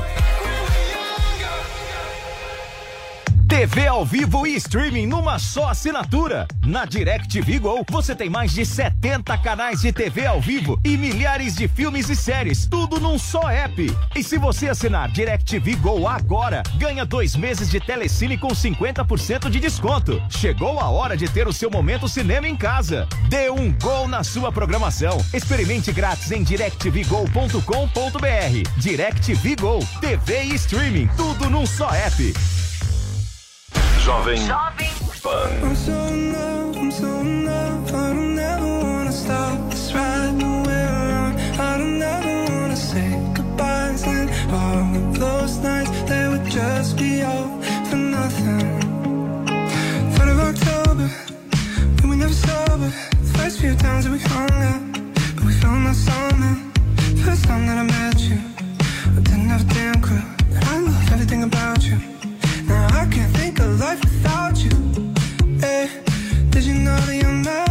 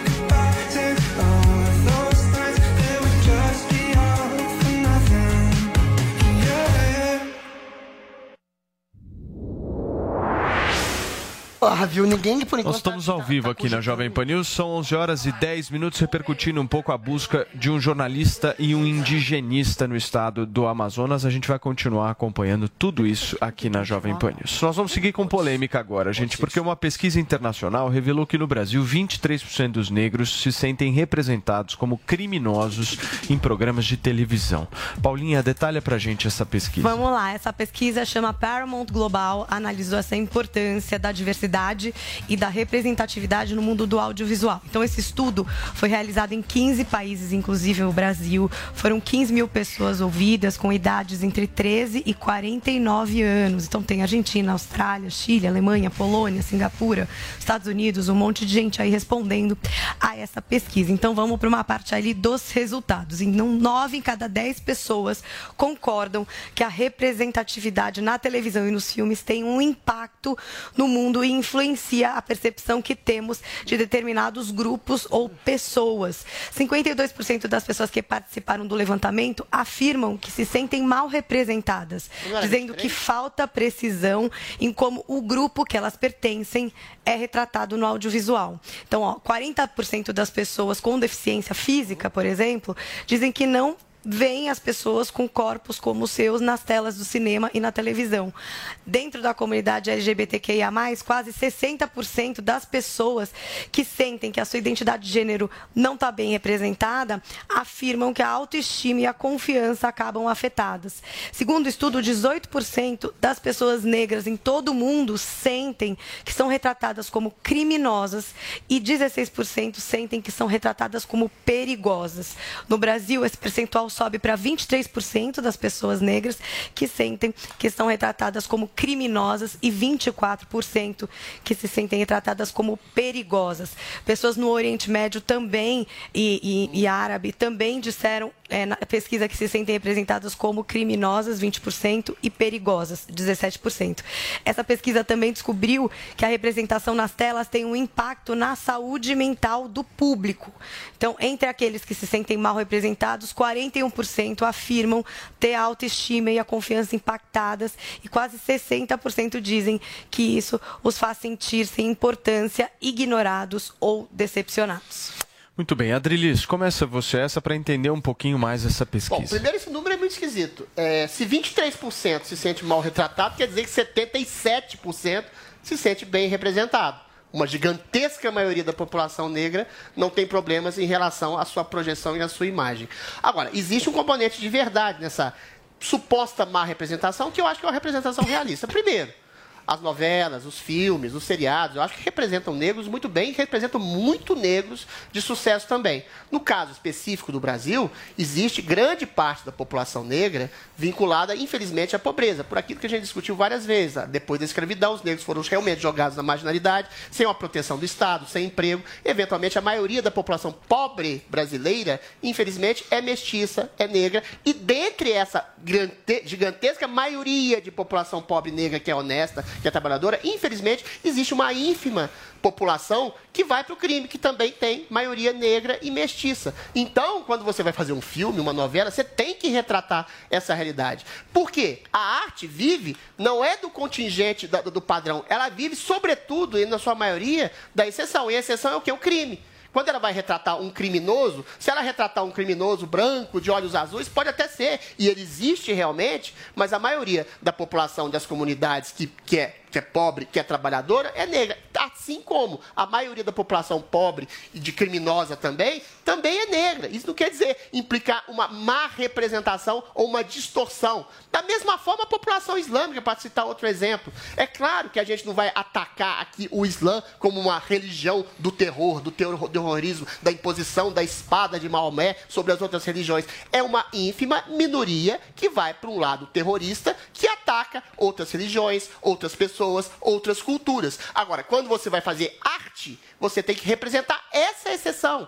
Percebe? Quando você vai fazer um filme sobre criminosos, sobre terroristas, você tem que falar do crime, do, do, do crime islâmico, você tem que falar sobre o narcotráfico, que também tem uma grande população de origem mestiça. Isso não quer dizer que existe uma distorção de uma etnia ou de uma sexualidade quando você representa uma população gay. Eu, eu acho meio esquisita essa pesquisa, porque você vê filmes da Netflix, toda a população, por exemplo, para dar mais outro exemplo, LGBT, é retratada com loas, retratando os problemas, os preconceitos que elas sofrem, as suas crises existenciais. Agora, se você representa alguém com uma crise existencial, pode até ser uma crise existencial de um criminoso, você está distorcendo todo um grupo, eu acho que a gente vive, é, sinceramente, Paulo, esse coletivismo em que todas as pessoas, todos os grupos se sentem de alguma forma ofendidos. Não, às vezes você, quando você retrata um problema da, da, da ascensão da criminalidade entre a população mestiça, você está fazendo uma denúncia para que, olha só, olha só como a população negra é maltratada, como foi maltratada no pós-escravidão,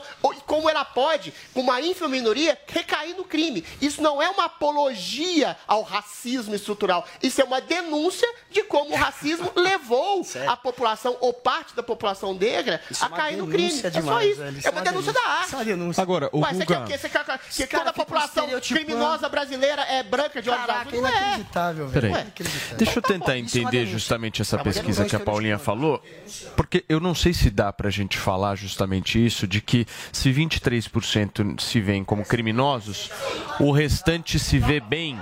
Eu não sei, não sei. A pesquisa, a, a gente precisa de mais informações sobre a pesquisa, porque normalmente tem aqueles. Mas Não posso falar sei. uma coisa? Uma coisa que o Rodrigues falou é, eu acho que já melhorou muito. Porque quando entram produtoras interessadas em, de fato, dar espaço para novas histórias, as pessoas começam a se enxergar ali. Eu acho que já melhorou muito. A Netflix, por exemplo, tem de fato muitas séries e, enfim, LGBTQIA+. Algo que não existia antes. isso é um movimento, né? exatamente para barrar esse Então, estereótipo. Mas que cadê essa má Espera representação? só um minuto, gente. Deixa a Paulinha concluir o raciocínio. Peraí. Eu só acho que melhorou, tá melhorando. Mas aí, como que isso melhora? É com a diversidade. E não é a diversidade só da tela, né? Tem que ter uma diversidade de potencialidade da pessoa poder contar uma história, escrever um roteiro a respeito de uma história que é sua, né? Uma história que, por exemplo, te representa, que representa um grupo. Tem- é toda uma máquina que antes não, não abria espaço para esse tipo de história, tanto que tinham poucas mulheres diretoras, poucas mulheres roteiristas.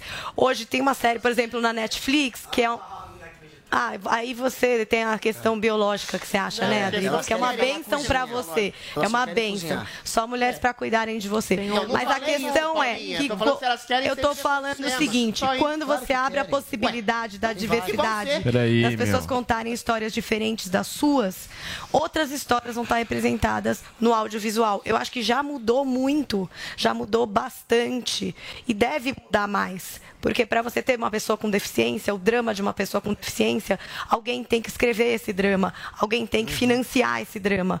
Um bom diretor tem que dirigir esse drama para sensibilizar as pessoas, ou essa história alegre, né? Porque também tem isso, aquele lugar que você coloca a pessoa e ela nunca mais sai, né? Por exemplo, então se a gente está falando de uma pessoa com deficiência, sempre ser um drama.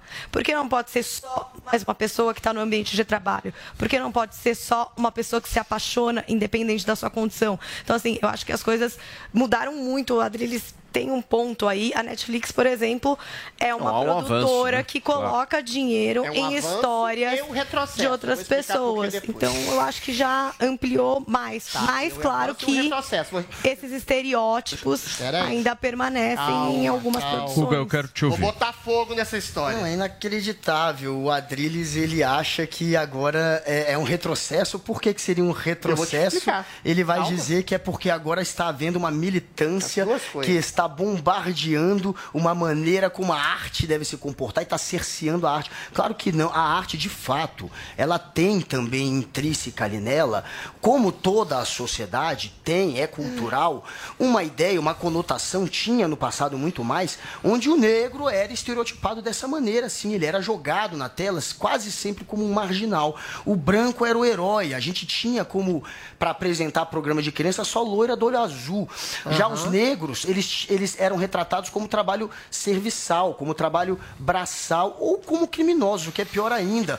É, isso acontece, isso tem a ver com a cultura, com o racismo estrutural, isso tem a ver, sim, é, com uma falta de espaço durante décadas e décadas que não que fechou as portas tanto para diretores quanto para roteiristas e atores que representam outros nichos, que representam outros grupos e que não tinham esse espaço. Gente- Eu lembro que vazou é, e viralizou durante a eleição em 2018, um publicitário famoso do Brasil que ele dizia que não ia jamais colocar um negro. Isso foi na década de 80, Disse esse vídeo, vendia. só que vazou agora na eleição, mas era da década do final da- do início dos anos 90. Não vou jamais colocar um negro. Negro não vende. Era essa a cabecinha. Isso é cultural, isso é racismo. E isso aconteceu. E para barrar isso e para mudar esse cenário, há um movimento contrário. Como o Adriles falou, está mudando. Está mudando, mas não mudou ainda. Mas está mudando, de fato. Tem muita coisa mudando. E aí vai ter gente como o Adriles que é contra a mudança. Que vai dizer que essa mudança. nada. Que vai se colocar contra. Eu já te Eu conheço. falei que tá Acabou mudando. de dizer. Vai se Não colocar falei, tá contra a eu mudança. Como se a Calma mudança aí. fosse uma imposição, como se fosse fazendo quase uma ditadura futuro. identitária. Vocês vão ver, o Adriles é tão previsível que ele agora vai atacar dessa maneira o que é o, o que é algo ótimo para a sociedade, comentário que é futuro. você transformar a sociedade e parar de estereotipar e dar espaço para quem representa É isso, outros então? tipos de Não, visão. agora eu vou responder. Olha, eu concordo em grande medida com o que a Paulinha falou, que realmente, ó, é lógico, ninguém vai negar que havia, havia homofobia, havia racismo estrutural, havia dentro da arte, dentro das novelas, dentro dos filmes, dentro das peças mais populares. Eu já falei aqui, citei o Procopio Ferreira, que só colocava branco vestido de negro, porque não tinha negro nos palcos. É lógico que houve esse tipo de racismo sim, e a gente tem melhorado, e esses grupos estão realmente mais bem representados, sobretudo na Netflix. Agora, existe o outro lado. Realmente existe um cerceamento de uma liberdade artística pelo excesso de identitarismo e coletivismo. Por exemplo, eu, eu cito um filme para Acertei. acabar com esse negócio de, de, de para fugir um pouco desse exemplo racial.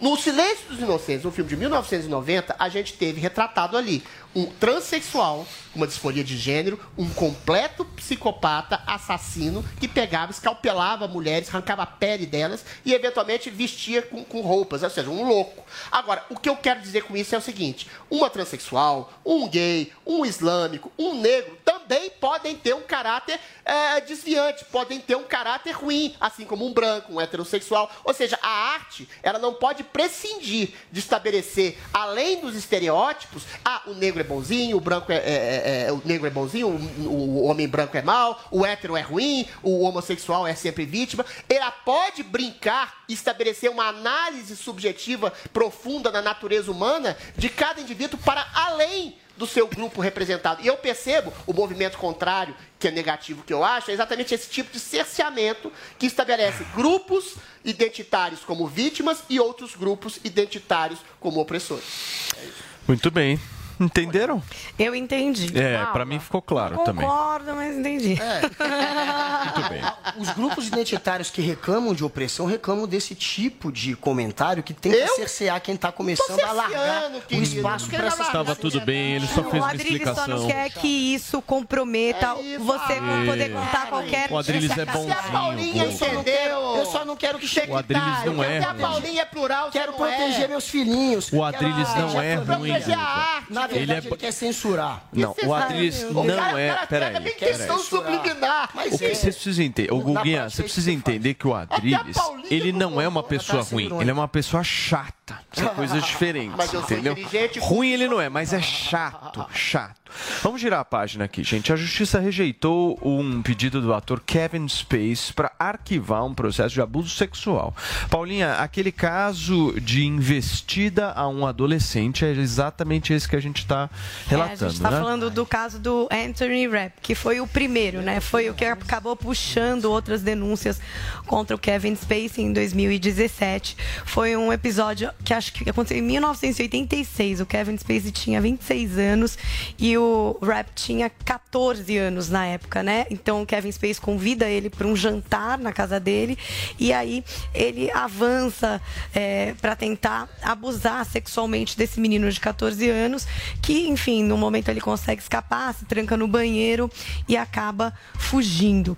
É, quando o Rap vem e traz esse depoimento, abre essa história, várias outras denúncias contra o Kevin Spacey acabaram acontecendo. Ele acabou escanteado de muitas produções, como House of Cards, por exemplo, na qual ele era protagonista na Netflix, foi substituído em filme.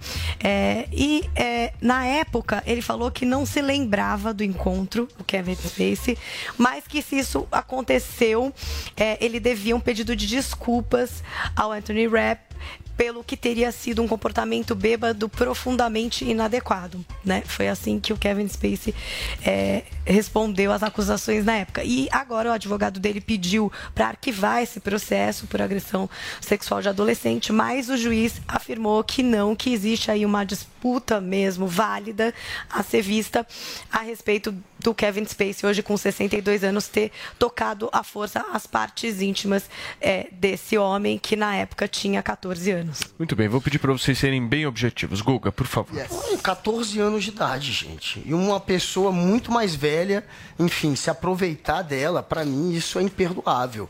Tem que ser investigado, se culpado. E pelo jeito ele é culpado, porque ele sequer Tem consegue números, negar. cara. Ele É. se diz que, ah, eu não lembro, que é exatamente a confissão de culpa daquele que não quer de fato assumir, mas que sabe o que fez.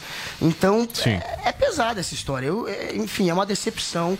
E eu acho que ele deve pagar na justiça Pô, pelo que fez. gostava tanto de House of Cards, meu. Eu gosto ainda. Esse tipo de pessoa, esse tanto. tipo de pessoa me- merece cadeia perpétua. Pô, como eu gostava de House of criança, Cards. Merece cadeia perpétua.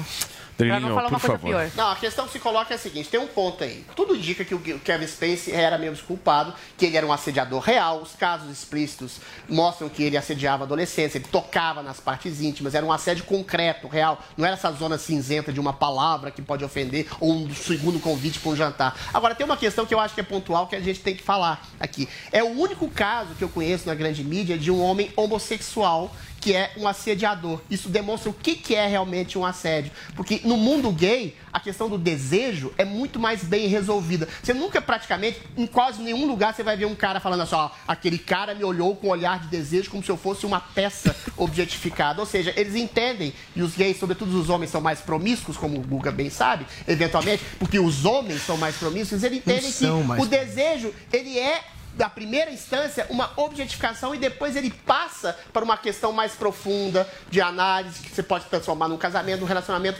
mais aprofundado. Então, os gays têm uma relação mais, mais tranquila em relação Sim. ao desejo do que Mas as sabe- mulheres mas sabe-. Rapidinho, Aí, Paulinha. quando você pega um assediador Ok, o concreto como o, Adriles, gay, um o tweet Kevin só. Spacey, você percebe o que é um assédio Ok. real. Pra fechar, E nesse Paulinha. ponto que ele está falando, é, acho que tem uma. Você não acha que tem uma questão de força física também, Adriles, e também. Claro. Porque, por exemplo, dois homens, né? Ah, nesse caso, não, porque é um menino de 14 anos, é, uma criança, é meio diferente.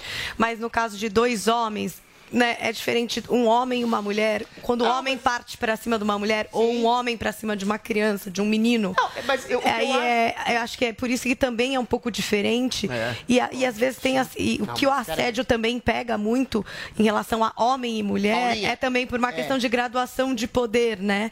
Porque muitas vezes o homem é ali mais a gradação- poderoso. o poder, Os casos que se apresentam, a gente vê que tem uma a ver com realidade. isso também. A questão da força física é a seguinte: um homem realmente tem mais força que uma mulher, e quando ele impele a mulher a fazer alguma coisa que ela não quer, é lógico que ele está usando a força física. O problema é que o assédio colocado como está entre homens e mulheres é visto como palavras, como Sim. cantadas, como flertes, como olhares. Eu já vi Drilis, aquele cara eu tô com o tempo super estourado Então, aqui, meu amor.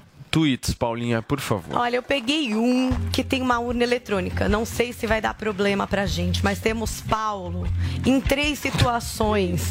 E o, é o Negreve escreveu aqui pra gente. Hashtag, meu plano de governo é implementar a urna eletrônica três opções da Matias Tronic.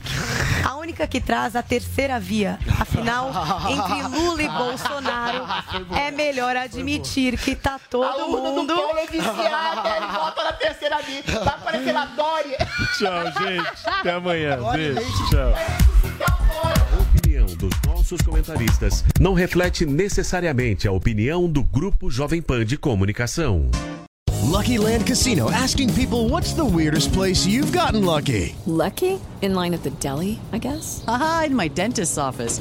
More than once, actually. Do I have to say? Yes, you do. In the car before my kids' PTA meeting. Really? Yes. Excuse me, what's the weirdest place you've gotten lucky? I never win and tell. Well, there you have it. You can get lucky anywhere playing at LuckyLandSlots.com. Play for free right now. Are you feeling lucky? No purchase necessary. Void where prohibited by law. 18 plus. Terms and conditions apply. See website for details.